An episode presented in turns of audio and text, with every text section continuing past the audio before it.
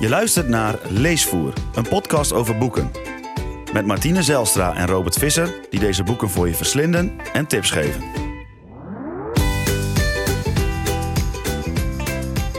Welkom bij de elfde aflevering van Leesvoer. Met deze week de terugkeer van Esther Gerritsen, lockdown literatuur met Hospital van Toby Lid en het verrassingsboek. Gerrit ligt al jaren op de bank. Hij is niet meer in staat om er vanaf te komen. Ook al heeft hij een zoontje Max van 10 en een jong dochtertje Jenny van 5 die dolgraag met hem willen spelen. Hij kan het leven simpelweg niet meer aan. Maar wat gebeurt er als blijkt dat Gerrit op een dag dood op die bank ligt en zijn gezin achterblijft? Maar wat is er nou eigenlijk precies op die bank gebeurd? Daarover gaat de terugkeer van Esther Gerritsen. Ik vond het best wel een confronterend boek. Vond jij dat ook, Robert? Ehm, ja, en ik denk dat je dan meteen op twee hele persoonlijke geschiedenissen uh, denkt ja. uh, uh, van ons. Maar zullen we daar straks op komen? Dat is, is ook goed. Want ik heb daar ook over zitten nadenken. We hebben dit niet voorbesproken, dus dat is wel leuk. Ehm, ja, het wordt wat meer Maar als je dit zo zegt, denk je van ja, weet je, dit is niet een boek om gezellig s'avonds, uh, vrijdagavond op de bank te gaan lezen, Nee, toch? dat zou je denken. Als je zo'n onderwerp voor je kiezen krijgt, dan verwacht je iets wat heel zwaar is. Maar zo heb ik het zelf niet ervaren. Nee, en volgens mij komt dat door de hele um, mooie schrijfstijl van Esther Gerritsen, die ontzettend goed de dingen weet te duiden en een beetje... Ja. Ja, het ik vind het ook altijd wat lichtvoetigs hebben. Ja, het wat is licht bijna, absurd. Ja, licht, licht ironisch zou je bijna ook kunnen zeggen. En bij dit hele zware onderwerp werkt dat heel erg goed. Ja, en dat komt doordat uh, er zit een soort alwetende verteller in. En dat is Gerrit zelf. En Gerrit, ja, die leeft niet meer. Dat uh, wordt al vrij snel duidelijk.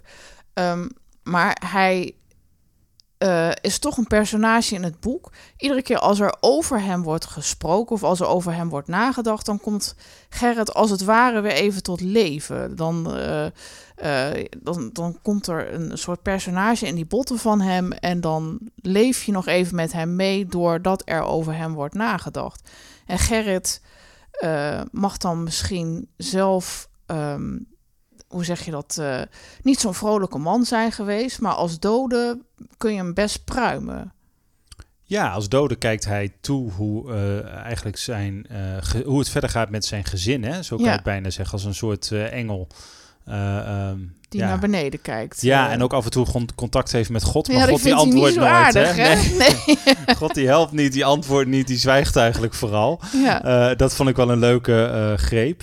Ja, het, het, is een beetje gek daarin. Het, maar het geeft wel een interessant perspectief. Omdat ja, je hebt een soort iemand die weet wat, wat er allemaal is gebeurd. En als, als lezer word je meegenomen in het verhaal. Dus je wordt ook nieuwsgierig naar wat is er nou precies met die Gerrit gebeurd. Ja.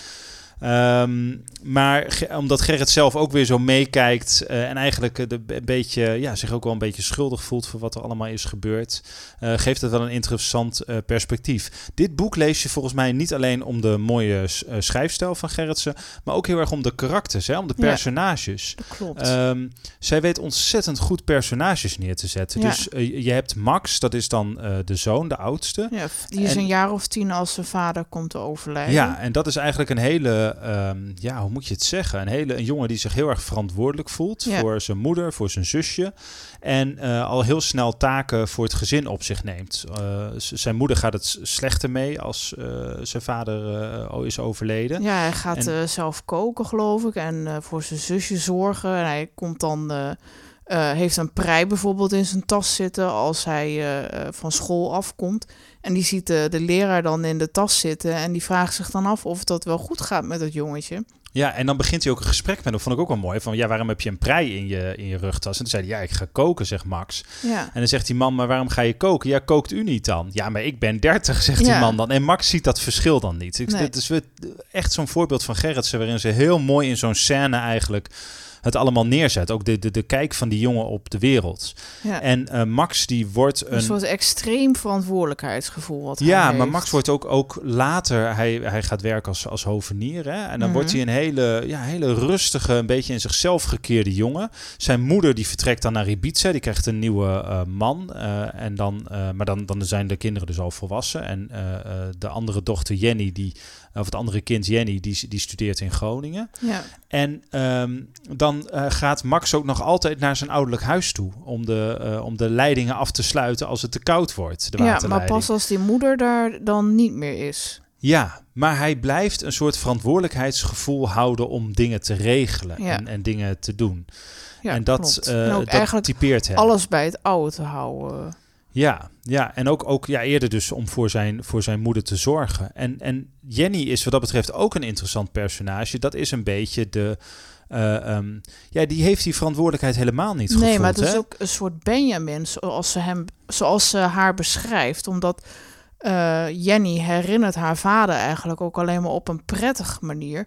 Eh, als een man die liedjes voor haar Ja. zong. En eh, zij zag wel dat hij op de bank lag, maar dat heeft blijkbaar toch wat minder indruk op haar gemaakt. Want zoals zij over hem nadenkt, ehm, is het ook, eh, nou ja, in ieder geval een, een, een man die wel om haar gaf. En ook waarbij ze een soort eh, drama opvoert. Iedere keer als het over het missen van die man gaat. eh, Ja, dan, dan schiet zij echt enorm in de stress. Hè? Ja. Want zij was vijf, ze mocht ook niet bij de begrafenis zijn. nee, werd allemaal overal bij weggehouden. Ja, er werd niet echt met haar over gepraat. Er werd sowieso niet over gepraat binnen het gezin. Max wil dat het liefst nog zo houden. Maar Ja. Jenny wil antwoorden. Die wil eigenlijk weten, wat is er dan precies gebeurd? En wat was dat nou precies voor man? En ehm, zij kan daar zelf niet goed bij, omdat zij gewoon te, te jong was. Mhm. En maar heel beperkt herinneringen heeft. En Max wil daar niet over praten. Dus zij voelt zich enorm gefrustreerd. En, en eh, het boek gaat er grotendeels over dat Jenny antwoorden wil. Die wil Ja. weten van wat is er nou echt met eh, haar vader gebeurd. Ja.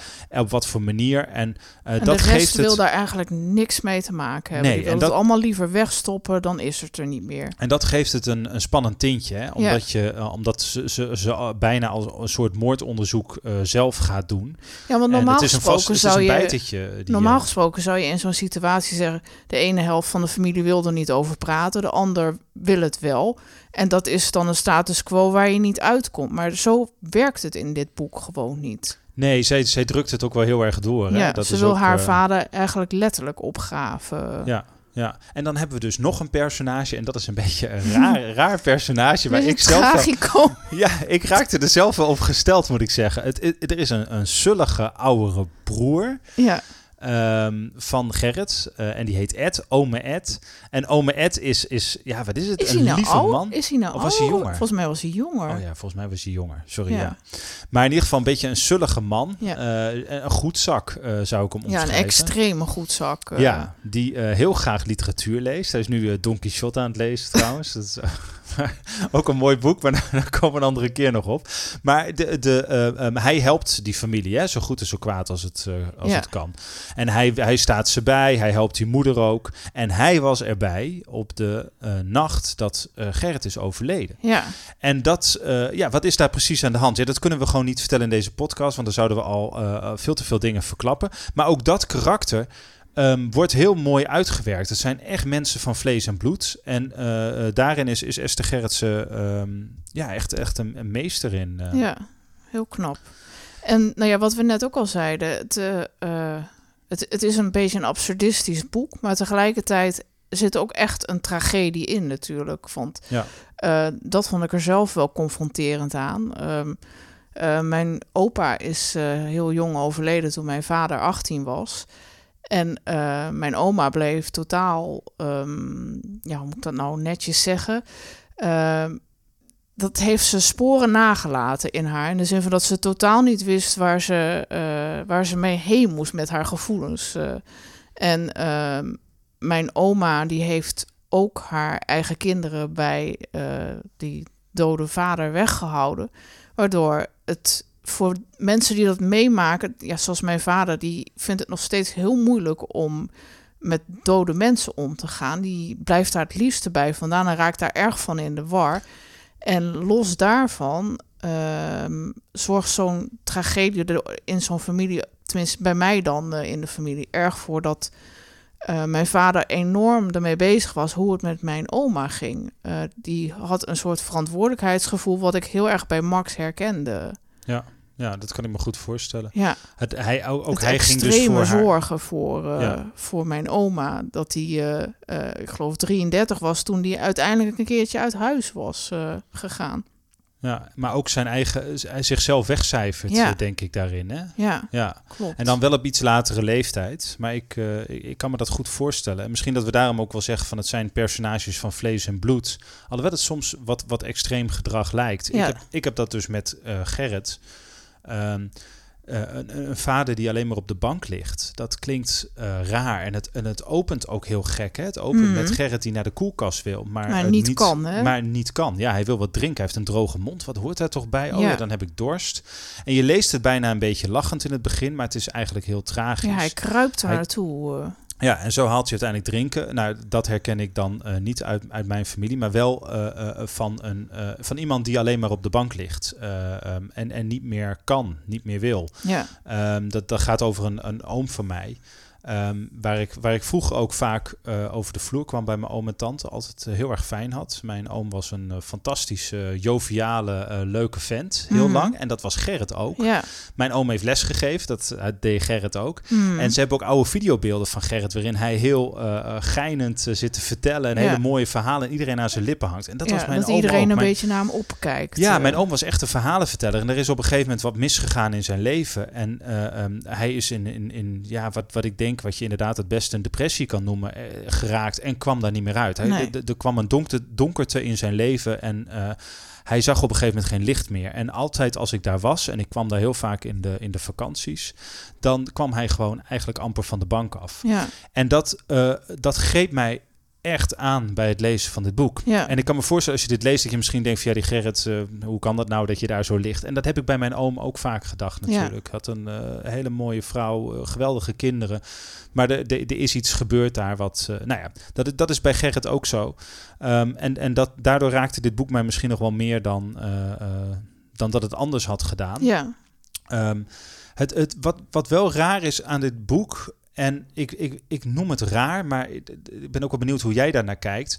Het is zowel een voordeel als een nadeel, denk ik. Het is heel erg gefocust. Het Ja. boek is bijna 250 pagina's en het gaat eigenlijk alleen maar over die personages. Dus er doen bijna geen andere personages mee. Er gebeurt ook vrijwel niks nee, het, anders. het is alle- alleen maar toegespitst op dit ene thema. ook. Ja, en hoe, hoe, hoe, verwerken, eh, hoe verwerkt het gezin de dood van Gerrit? Dat Ja. is eigenlijk waar En met alles wat over er daarna gaat. is gebeurd. Daarvoor en daarna eigenlijk. Ja, en ehm, ik vind dat ergens jammer, omdat het daardoor zo'n hyperfocus heeft op alleen maar dat onderwerp. Ik weet dat ik, ik, ik was halverwege en toen dacht ik, ja, gaat het ook nog ergens anders over? En of gaat het nog ergens anders heen? Want die personages begonnen voor mij heel erg te leven. En ik was ook wel benieuwd van, hé, hey, wat hebben die nou nog meer meegemaakt? En af en toe is er wel een flashback. Maar dat, eh, ja, dat, dat is eh, behoorlijk sumier.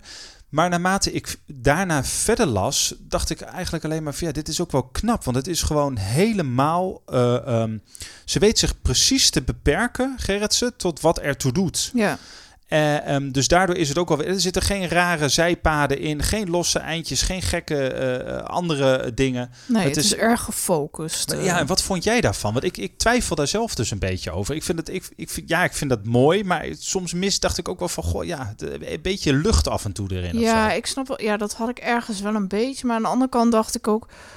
als je het einde helemaal ge- gelezen hebt... dan... Ja, dat gaan we nu niet verklappen. Maar dan, dan snap je wel in hoeverre de invloed zo, zo verrijkend kan zijn van zo'n Ja, gebeurtenis. dus klinkt echt heerlijk cryptisch Ja, als dat je het einde ik. Nou ja, ik heb het einde dus ook gelezen, uiteraard. En de, eh, ehm, het is wel zo'n boek wat ik, waarvan ik denk dat het me nogal een tijdje bij gaat blijven. En ehm, ja, we hebben in het begin al gezegd van het is best een eh, luchtige schrijfstijl, maar, maar toch is dit wel een boek dat bij je binnenkomt. Ja, Eh, waarbij je ook eh, na gaat denken over je eigen familie, maar ook over je familierelaties en zo.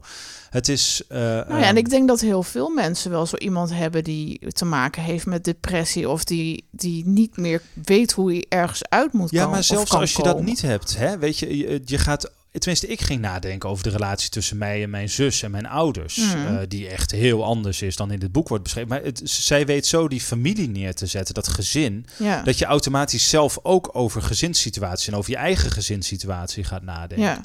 Dus dat. eh, eh, Nee, maar ik bedoel het meer in de zin van als, als iemand er een eind aan breidt of als er iets gebeurt waardoor iemand doodgaat, dan de achterblijvers gaan hoe dan ook nadenken over hoe, hoe hadden we ervoor kunnen zorgen dat dit niet gebeurde. Ja, er zit ook een soort zin in. Ik had het even moeten onderstrepen, maar er staat zoiets van: nou, als je eindelijk klaar bent met je verleden of zo, dan, uh, dan, dan, begint komt het pas, pas. Ja, dan komt het pas echt achter je aan. Ja. En dat, uh, dat, dat, dat vond ik wel een mooie. Wat ik ook interessant vond uh, in dit boek, was dat er ook uh, want Max heeft een, uh, krijgt een vriendin mm. en, een en een dochtertje. Die vriendin heet Nora, hè? Ja, en een klopt. dochtertje Elsie. En um, tussen die Nora en Max zijn er eigenlijk ergernissen steeds. Dus Max uit zich niet makkelijk, maar Nee. uh, Nora Maar het vraagt zijn een dan beetje naar die vader. onuitgesproken ergernissen. Ja, en, en um, daarin is Gerritsen dan echt weer de alwetende verteller. Dat ze soms zegt van ja, Max wil nu eigenlijk zeggen stomme trut. Maar dat zegt hij niet, want hij zo'n zo'n uh, type man is, is hij hij niet. niet. Ja. en ik vond, ik, ja, ik, ik vond dat best wel origineel. Ik vond dat wel leuk. En ik vond die kleine ergernissen er ook wel eens lekker in, weet je wel. Want uh, uh, vaak in romans uh, mis, ja, mis ik dat wel eens. Van gewoon mensen die, die zich een beetje aan elkaar ergeren en, en vinnigheden over en weer. Ja. en dat was misschien ook wel een beetje de lucht die ik eerder zocht. Um, ja, wat, wat, wat, wat er dan wel in zit. Ja. En, ja. en, en er zijn gewoon hele. Dus ik, ik vind de, de, de prei, uh, die vader die in de, de openingsscène naar die koelkast kruipt, vind ik echt hoge literatuur hoe dat beschreven is. Ja. Heel, heel, heel mooi en knap gedaan. Ja, dat klopt. En alle voorwerpen hebben ook echt een. Uh, die worden er niet zomaar neergelegd. Dus alles is functioneel, zou je kunnen zeggen. Wat ze beschrijft in het boek. Uh, van de. Uh, nou ja, die, die moeder die begint ook te, te dementeren. Die, die moeder van Max en Jenny. En dan beschrijft ze op een gegeven moment van dat ze alle oude meuk niet meer wil, wat in het oude huis stond. Maar dat ze dan allemaal van die uh, uh, ja, een beetje licht eikenhouten spulletjes wil in haar kamer in een ja, soort verzorgingshuis, stel ik het me dan maar voor. En dat, uh, dat, dat, dat beschrijft ze dan alsof het totaal karakterloos is. Dus dat geeft dan ook goed weer hoe de situatie van die moeder is in haar bovenkamer, zeg maar. Met de spullen uh, ja, beschrijft ze dan eigenlijk van hoe, hoe leeg het hoofd van die moeder begint te worden. Ja. En dat vind ik heel mooi gevonden. Ja, want die moeder dat hebben we nog niet verteld. Hè? Die moeder dementeert. Ja. Dus die gaat. Dus dat, dat is ook nog een keer een, waarom Jenny er nu extra achteraan zit. Ja. Straks uh, herinnert ze zich uh, niks meer. Nee. En uh, ja, er zitten inderdaad soms hele mooie zinnen tussen. Op een gegeven moment is er ook een ruzie tussen volgens mij Jenny en Max, waarop een van de twee zegt: Jij bent niet de baas over mijn herinneringen. Dus het gaat ook heel erg om perspectief. Hè? Hoe heb je Ja. iets beleefd? En soms kan je iets ook heel anders beleven dan je broer of zus. Ja. Um, Ook en, al en is dat het soort... uh, door verschillende karakters, maar ook van wat herinner je je nog precies. Uh, Ja, en hoe heb je iets ervaren? Hè? Ja. Want uh, um, soms als iemand streng is of zo, de ene karakter, de vader of moeder, de ene karakter reageert daar heel anders op dan de ander. Ja, En maar ik denk dat in het geval van Max en Jenny dat het ook al komt doordat hij die vader langer heeft meegemaakt dan zij. Ja, ja, en daar zit een soort on- oneerlijkheid in bij, Ja, eh, bij Jenny. Want zij, uh, Esther Gerritsen beschrijft ook een situatie in het begin waarbij Max dan de kamer ingelopen komt en die vader op de bank ziet liggen. En dat hij altijd dacht dat zijn moeder zo sterk was, maar dan ziet van dat zij eigenlijk totaal niet weet wat ze met de situatie aan moet. Ja. En dat hij zich daar als een soort indringer dan bij voelt, omdat hij ernaar staat te kijken en ja, een soort uh, ongewenste toeschouwer is van de hele situatie. Van zo'n moeder die daar in een hoekje zit en niks doet op het moment dat die vader iets te drinken nodig heeft. En dat hij het liefste wil dat hij haar, of dat zij hem gaat helpen, maar dat doet ze dus niet. En de, de kwetsbaarheid van die vader die daar maar ligt en niks doet. Het jongetje weet gewoon totaal niet wat hij, er met, wat hij ermee aan moet. En dat, dat weet gewoon zo trefzeker uh, neer te zetten op papier. Dat vind ik echt heel knap. Uh, dat je dat vanuit het perspectief van een tienjarig jongetje zo weet te vertellen. Ja, en, en ze benoemt best veel dingen, hè? ook gevoelens en Ja. zo. Um, soms misschien een beetje te veel. Maar ook weer zaken waar het, waar, waarbij ze eigenlijk niet moet benoemen, doet ze het ook niet. Dus Nee. Max werkt als hovenier. Hij is gek om met bomen te werken en zo. Want, en, en, en, en als lezer snap je natuurlijk al snel dat dat komt omdat hij niet graag met mensen Nee. omgaat. Nee, dat u daar niet maar dat hij benoemt ze dan aan gelukkig niet. Nee. Dus dat, dat laat ze zien. En ze, ze, ze heeft ook een scène ergens in een hoofdstuk waarin hij inderdaad met bo- bomen, met bomen bezig is. En daarna gaat hij naar een feestje. Want Jenny geeft, Jenny is wel heel sociaal. Mhm. Of socialer. Maar die geeft dan een feestje en dan eh, komt Max ook. En dan zit hij opeens met allemaal mensen te kletsen. En dan vindt hij dat ook wel stiekem gezellig. Ja, Van, dan oh, wordt hij hartstikke dronken en dan heeft hij de dag daarna een kater van heb ik jou. Ja, en dan lacht zijn vrouw hem uit. Ja, En dat vond ik, ja, dat, dat is zoiets hoe dat weer werkt en hoe dat in alle relaties doorwerkt. Ja. Daar is zij wel echt de ster in. Ja. Hoor. Dat, eh, dat, dat vond ik heel eh, mooi. Ehm, is het een boek waar je vrolijk van wordt? Nee, en dat hoeft ook niet. nee. Is het een boek wat je raakt? Ja. En, en wat je bijblijft? Eh, nou, ik heb hem nog niet zo lang geleden uitgelezen, maar ik, ik, ik, ik kan me echt voorstellen dat dit een boek is waar ik nog lange tijd over na ga denken. Ja. Waar ook nog wel even door mijn hoofd blijft Ja, maar gaan. tegelijkertijd is het ook niet een boek wat zo zwaar is dat je er helemaal depressief zelf van wordt, vind ik. Had Nee. jij dat wel? Nee, nee, had ik zeker niet. Nee, maar weet je, ik, ik vind het ook helemaal nooit erg om... Kijk, ik vind het veel belangrijker dat een boek me raakt. Ja, Ik lees, eh, wij lezen veel en soms raakt een boekje helemaal, doet het niks met je. Dan denk je, waarom lees ik dit? Ik vind de personages niet interessant of het boeit me niet zoveel wat er gebeurt. Nou, dat is hier echt wel anders. ja nee, klopt. Eh, het is alleen niet een pathetisch, tranentrekkerig boek, gelukkig niet. nee, nee, dat zou het wel vervelend maken. Ja, want dat- dan is het zo op, eh, op effectbejag eh, bezig. Ja, en dat, dat, zit er totaal niet Nee, van. maar dat zit er ook totaal niet in. Nee. Het, is, eh, het is ook echt niet een romannetje of zo. Ik vind dit heel knap geschreven. Ja. Het is echt grote literatuur wat mij betreft. Het is mooi eh, ehm, hoe zij die personages neerzet, maar ook gewoon haar, haar schrijfstijl. Hè? Dat we nu al een paar keer hebben gezegd. Dat heel duidelijk is, maar wat ook ja, niet dat pathetische krijgt. Nee. Niet dat, dat, dat, dat, dat, dat eh, emotionele. Wat, het verhaal het is is een emotioneel van ja, nee, zichzelf. klopt. Ja. Dan Dus, moet je dat eh, zou, ja, als je dat wel zou doen, dan, eh, nee, dan, dan verpest je het ook meteen. eh. En ik denk dat je wel een paar keer misschien moet glimlachen. Het is, het, het, het is ook geen onderwerp waar je enorm om moet lachen. Maar Nee. ja, wat ik net zei, ik wil graag Nee, dat een ik boek mij de- raakt. En dat, en, dat, en dat kan ook dat ik het hilarisch vind. Maar er zitten ook wel grappige dingen in. Want die, die stiefvader, die Frank heet die geloof ik. ja. En die, die, die, die moeder die zit dan al die tijd op Ibiza. En die is, eh, ja, je merkt gewoon, of hij merkt van zij gaat steeds gekkere dingen doen. eh, eh, en hij weet, die stiefvader weet eigenlijk niet wat hij er meer mee Ja, ze aan gaat moet. gekkere dingen doen omdat ze dementeert. Omdat hè? ze Dus dit is die Frank waarmee ze naar Ibiza gaat en later, op latere leeftijd een relatie krijgt. Ja. Ja. En dan brengt hij haar op een gegeven moment terug naar haar huis waar ze dan eerder woonde. Dat ouderlijk huis van die kinderen. En ja, het feit dat hij dat zo doet en haar dus eigenlijk daar zo dropt... dat is ergens ook wel weer tragicomisch. Althans, ik, moest er toch een ik beetje vond- om Ja, lachen. dat klopt. Dat is het grappigste deel van het boek. Vooral ook omdat zij dan steeds zegt, dit is niet echt Frank. Want Frank Nee. zou dit nooit doen, dit is zijn broer. En dat hij dan denkt van, wat moet ik hiermee? En dat hij alleen maar voor de lol nog met haar een relatie had. Ja. En eh, ze hebben een paar jaar wat, maar dat het niet de bedoeling was dat hij eh, voor iemand ging zorgen Nee, die niet ziek tot was. de dood ons scheidt. eh. En dat is natuurlijk best heftig als je dan al weet van... eh, hè, zij heeft een hele tijd die eh, Gerrit, die, die zo ziek was, eh, verzorgd. Ja. Dus, maar dan, dan heeft het inderdaad iets, iets komisch ook. Dat die, Ja. en, en dan krijgen die kinderen ook opeens die moeder opgedrongen. Van ja, hier is ze weer. En Oh, joe, ze zit weer in dat huis. Eh, ja, dat klopt. Toen dacht ik even van wat Esther Gerritsen. eh, eh, ik weet niet of veel luisteraars meer van haar gelezen hebben. Maar het, het heeft vaak absurde trekjes. Ja. Het, heeft, het is heel vaak geestig ook. Klopt. Ik moet vaak hard lachen om haar, om haar boeken. Ehm, en dat dit is veel, veel serieuzer, Mhm. ingetogener. Ja. En ook minder, minder grappig. Maar zonder dat het in. zonder dat het minder wordt of zo. Het, wordt, het is niet een minder goed boek, absoluut niet. Nee, nee, dat klopt. dat is zeker waar. En als je nou wil verder lezen, wat zou je nog aanraden? Als je Esther Gerritsen de terugkeer uit hebt. Ja, eigenlijk eh, zou ik dan zeggen: lees een ander boek van Esther Gerritsen. Esther Gerritsen heeft eh, behoorlijk wat boeken geschreven inmiddels. En echt eh, mooi. vrijwel allemaal. Ik, ik, ik ben een groot fan van haar werk. Ik vind dat ze hele mooie boeken schrijft. Een van de. Ja, en ik kan ze nu niet. Ik kan nu niet vijf boeken gaan noemen of zo. Maar ehm, wat ik een leuke vond was Superduif.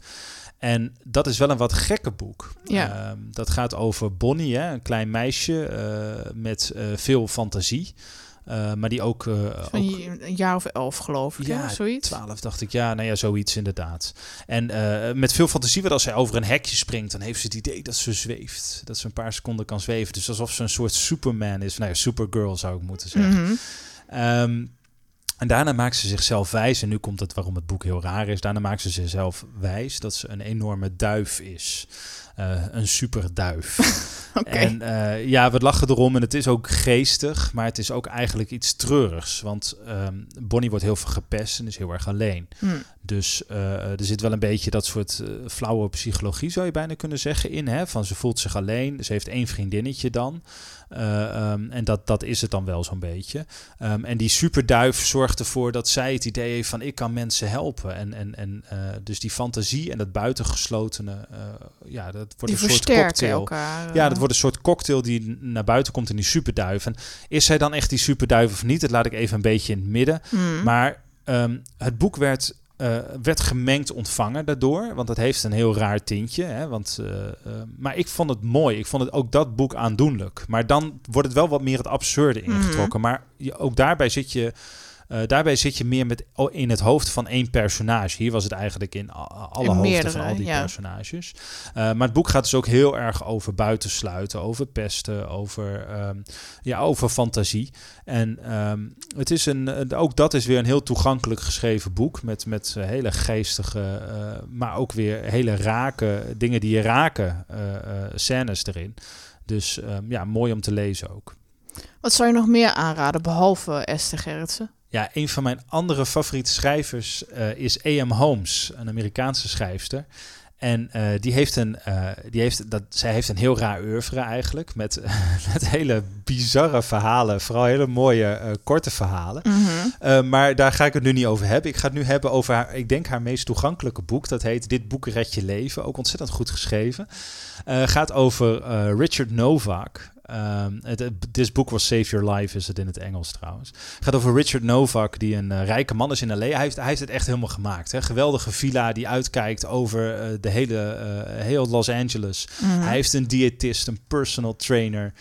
Zijn buurman is een filmster. Um, nou ja, hij heeft nou, eigenlijk. Beter dus, kan bijna niet, toch? Nou, verschrikkelijk. Ja, nee, maar hij, hij heeft het eigenlijk de American Dream, hij heeft het helemaal gemaakt. Mhm. Mm -hmm. uh, maar dan gebeuren er twee hele gekke dingen. Of nou, niet eens zo heel erg gek, maar er gebeuren er twee dingen waardoor zijn leven verandert en waar de titel ook naar verwijst. Hij wordt ziek en hij moet een onderzoek laten doen in het ziekenhuis. Um, hij voelt zich echt enorm rot, maar hij merkt dat hij er met niemand over kan praten. Niet met zijn uh, zoon, die van hem vervreemd is. Mm -hmm. uh, zijn ex-vrouw heeft er totaal geen interesse in. En zijn ouders blijken op vakantie te zijn. En die hebben dat in een soort massamail, waarin hij ook staat, medegedeeld. Oh. Dus hij kan met niemand terecht. En dan gebeurt er iets tweede. Het tweede Zij was ding eigenlijk wat... ook wel wat eenzaam, als ik het zo hoor. Ja, ja, nogal. En dan gebeurt het tweede, wat ook heel raar is. En dat is namelijk dat zijn... Uh, er gaat iets mis met zijn huis. Ik geloof dat het verzakt of zo. Er komt een soort gat in. Um, dus hij moet zijn huis uit. En ja, hij, hij kan er nog steeds met helemaal niemand over praten. En dan uh, beseft hij dat alles anders moet. En dan klinkt het een beetje als zo'n zelfhulpboek. Mm -hmm. Maar A.M. Holmes is een hele ironische schrijver. Ja. Dus die moet ook helemaal niks hebben van die Richard Novak. Net zoals jij en ik niet. weet je? Zo'n blaaskaak die... Uh, dus dus zij, zij uh, gaat er een spel mee spelen hoe zijn leven op zijn kop zit. Het is, het is met, een, met een ironische uh, manier geschreven. En toch raakt het je. Toch leef je op een gegeven moment mee met die Novak. En dat, is toch is best knap, want het klinkt wel als een ongelofelijke eikel eigenlijk. Ja, het is, het, is, het, is, het is een beetje diezelfde schrijfstijl als Esther Gertsen. Wel, wel net wat anders hoor. En uh, Holmes is ook al wat harder soms. Maar het, ze, ze, ze, Holmes schrijft ook over hele normale dingen eigenlijk. Maar dan gebeuren gekke dingen. Het speelt zich wel verrassend vaak af in de, in de suburbs. Uh, uh, bij, bij gewone families in de buitenwijk. Mm -hmm. Maar ze heeft ontzettend veel humor. Je kan er ja, ik heb met, met heel veel plezier gelezen. En ook, ook haar andere boeken trouwens van, van Holmes. Dus dat is ook nog een leuk. Ja, en dat lijkt er inderdaad wel een beetje op. Ze hebben wel veel raakvlakken ook uh, ja, dat denk met ik elkaar. ook. Gaan we verder met lockdown literatuur.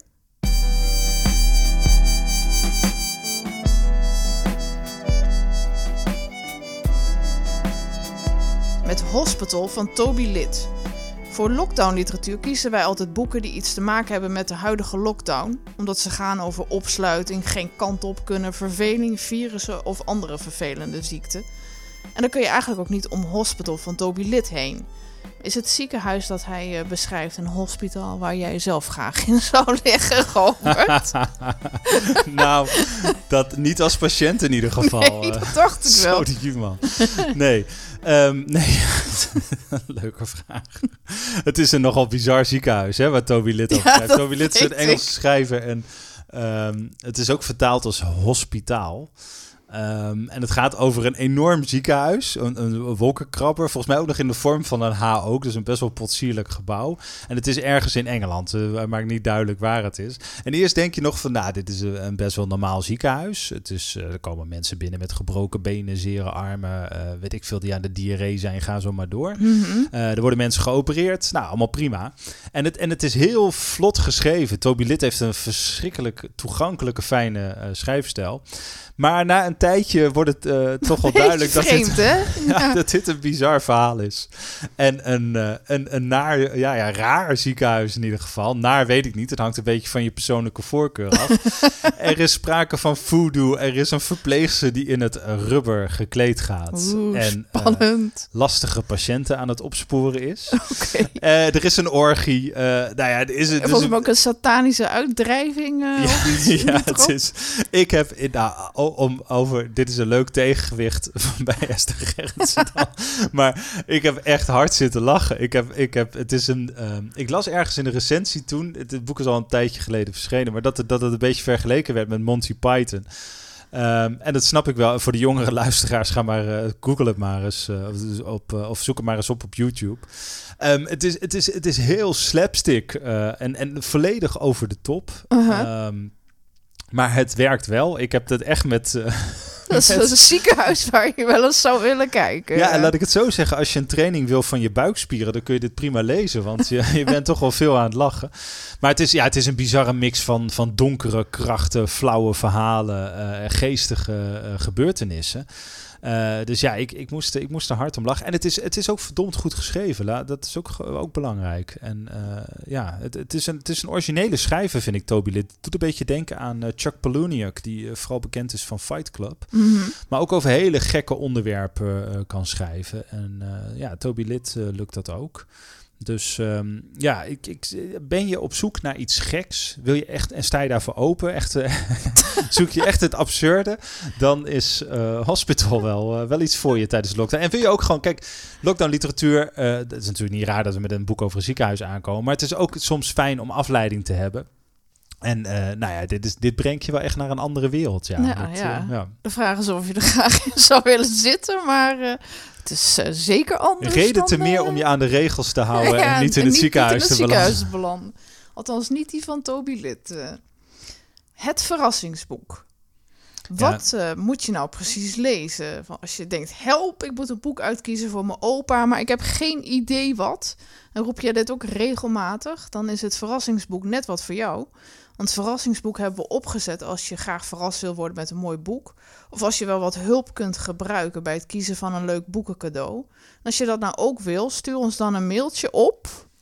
Leesvoerpodcast.gmail.com Ja, en dan sturen wij in samenwerking met Boekhandel Bos en de Jong een verrassingsboek naar je op. Je kunt ons ook een DM sturen via Twitter. Ja, absoluut.